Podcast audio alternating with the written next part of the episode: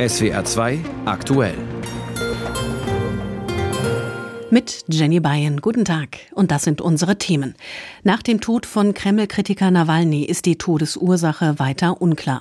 Zelensky fordert bei der Münchner Sicherheitskonferenz ein gemeinsames Entgegenstellen des Westens gegen Putin. Und in Bitburg treffen sich die Freien Wähler zum Bundesparteitag. Das und mehr gibt es hier in der nächsten Viertelstunde. Die Welt ist weiter in Trauer und in Schock. Gestern war bekannt geworden, dass der russische Kreml-Kritiker Alexei Nawalny gestorben ist. Er soll nach einem Hofgang zusammengebrochen sein, so hat es die zuständige Gefängnisverwaltung gemeldet. Inzwischen hat auch das Team von Nawalny seinen Tod bestätigt. Für viele westliche Politikerinnen und Politiker, darunter Kanzler Scholz und US-Präsident Biden, ist jedenfalls klar, Russlands Präsident Putin trägt die Schuld an Nawalnys Tod. Zu den neuesten Informationen rund um Nawalnys Tod und die Stimmung im Land, jetzt Moskau-Korrespondent Frank Eichmann. Moskau Samstagvormittag an der Kreuzung von Gartenring und Sacharow-Prospekt. Hinter einem schneebedeckten Platz die Mauer der Trauer, ein monumentales Bronzedenkmal für die Opfer politischer Repressionen, vor sieben Jahren von Präsident Putin eingeweiht. Direkt vor der Mauer liegen hunderte Blumen im Schnee, inzwischen ausgebrannte Kerzen, auch Nawalny-Bilder. Auf einem handgemalten Schild steht Nicht vergessen, nicht vergeben. Wer Blumen niederlegen will, muss an Polizisten vorbei. In einer Seitenstraße parken Mannschaftswagen von Sonderpolizei und Nationalgarde. Auch zwei Gefangenentransporter stehen bereit. Deutliches, einschüchterndes Zeichen. Jede Demonstration wird hier verhindert. Eine Stunde nach dem Besuch werden hier mehr als 15 Menschen festgenommen. Proteste nach dem plötzlichen Tod Alexei Nawalnys wurden aus vielen Landesteilen gemeldet oder Episoden wie diese aus Novosibirsk veröffentlicht beim Online-Medium Sota. Wir sind in der Stadt Novosibirsk am Denkmal für die Opfer der politischen Repressionen. Hier ist alles abgesperrt. Die Polizisten sagen, dass alle zwei Stunden Warnungen kommen, das Gelände sei vermint, deshalb werde es bewacht. Hier sind Blumen. In Schneewehen am Straßenrand stecken Dutzende Nelken. Denkmäler absperren, Blumen abräumen, Trauernde in Gewahrsam nehmen. Die Bürgerrechtsplattform OWD Info meldet am Mittag bislang 162 vorläufige Festnahmen aus 20 russischen Städten. Diese Zahl dürfte inzwischen höher liegen. Welche Botschaft er für den Fall seines Todes hätte, wurde Alexei Nawalny im 2022 veröffentlichten Dokumentarfilm Nawalny gefragt. Seine Antwort: Man soll, man darf niemals aufgeben. Falls so etwas passiert, bedeutet es, dass wir genau in diesem Moment außerordentlich stark sind, so dass sie mich töten wollen. Diese Kraft nutzen und nicht aufgeben. Woran der 47-jährige Alexei Nawalny gestern nach einem Spaziergang gestorben sein soll, darüber Darüber gibt es bislang keine weiteren offiziellen Informationen aus dem Haftlager jenseits des Polarkreises. Verschiedenen unbestätigten Informationen zufolge soll Nawalnys Mutter heute auf dem Flughafen von Salechat gelandet sein, in der Nähe der Strafkolonie. Nawalny-Sprecherin Kira Jarmusch teilte inzwischen mit, dass Nawalnys Mutter die offizielle Mitteilung über den Tod erhalten habe. Die Familie fordere jetzt die Übergabe des Leichnams von Nawalny. Der Tod von Kreml-Kritiker Nawalny ist heute auch weiter Thema bei der Münchner Sicherheitskonferenz. Dort hatte gestern die Ehefrau von ihm gesprochen und gefordert, dass Putin für den Tod ihres Mannes zur Verantwortung gezogen werden müsse. Über den heutigen Tag in München berichtet unsere Korrespondentin vor Ort Astrid Freieisen. Der Mord an Alexei Nawalny sei eine klare Botschaft, denn Putin töte jeden, sagte der ukrainische Präsident Volodymyr Zelensky bei der Münchner Sicherheitskonferenz. Komme Putin damit durch, werde jeder folgende Diktator in Russland genauso handeln. Das wäre das Ende der europäischen Ordnung. Europa würde ein sehr dunkler Ort. Zelenskys Appell? Do not ask Ukraine Bitte fragen Sie die Ukraine nicht, wann der Krieg enden wird. Fragen Sie sich das selber.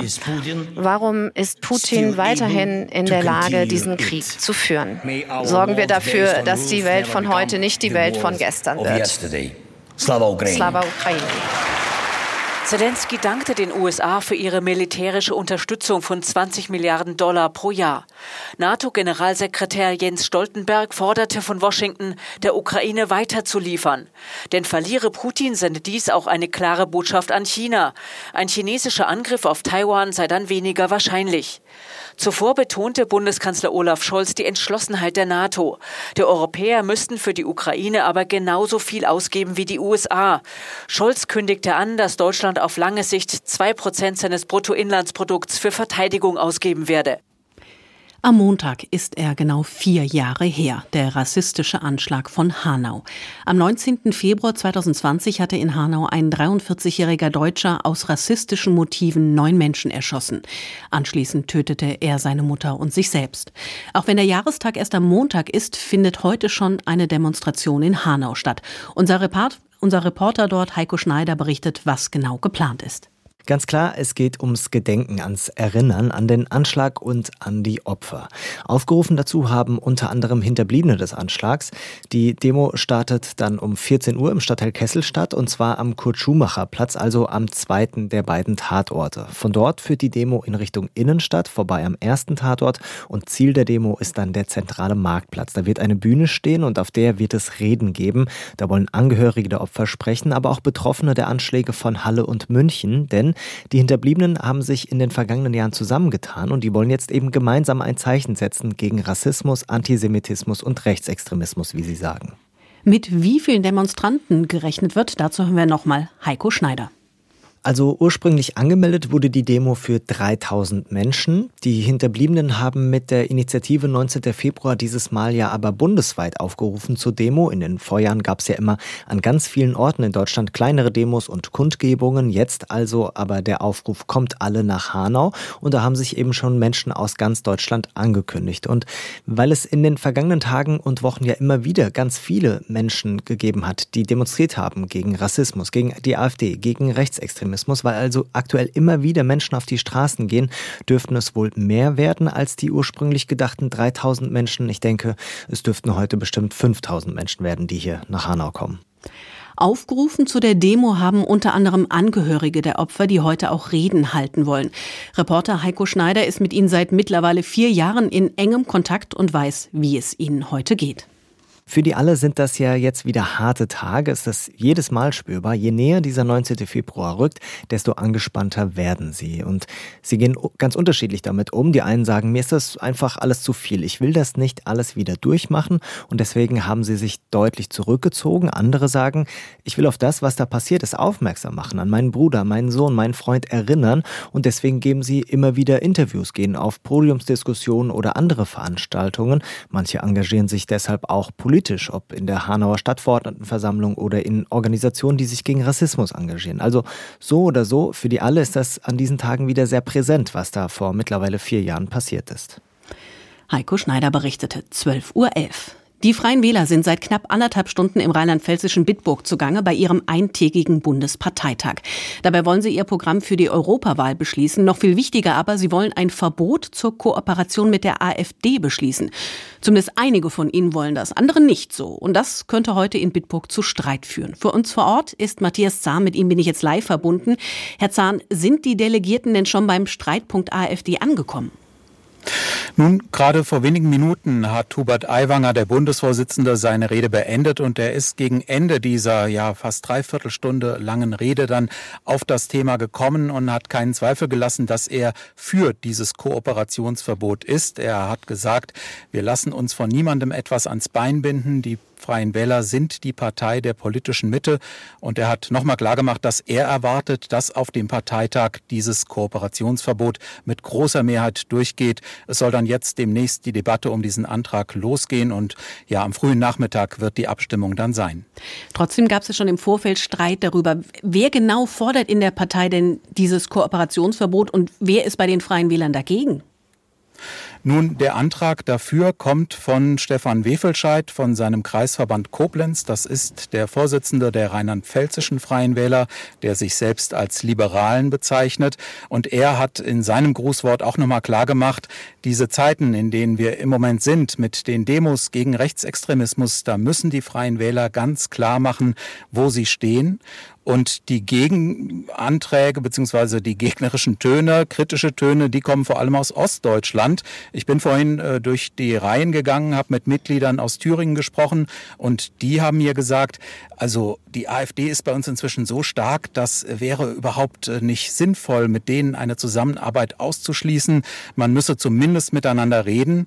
Und Hubert Aiwanger hat aus dieser Debatte vorhin auch so ein bisschen die Luft rausgenommen. Er hat gesagt, dieses Kooperationsverbot, das gilt, aber kommunale Entscheidungen, also dass die Freien Wähler mal auch einem AfD-Antrag zustimmen, das sei davon nicht betroffen.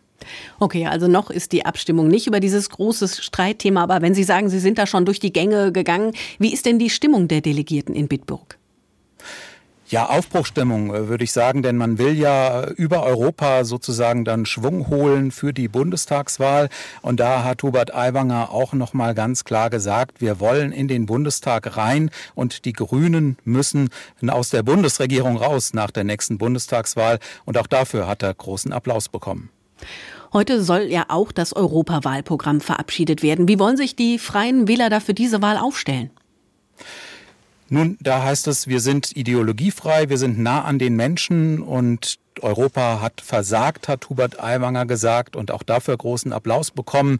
Also da würde zum Beispiel äh, Hygienevorschriften in den lokalen Metzgereien auf dem Land äh, würden von Brüssel gemacht, aber Brüssel habe zum Beispiel die Migration nicht im Griff. Also das waren so Angriffspunkte, wo er gesagt hat, wir wollen als Freie Wähler ein bürgernahes Europa, wir wollen die Probleme der Menschen nach Brüssel bringen und sie dort lösen und ja, hat quasi ja die EU-Kommission ein sehr, sehr schlechtes Zeug Ergebnis ausgestellt und hat gesagt, das muss sich ändern. Wir wollen sozusagen von den freien Wählern ideologiefreie Politik für die Menschen machen. Man müsse immer in Kontakt mit den Menschen bleiben und die Probleme aufnehmen und sie dann lösen.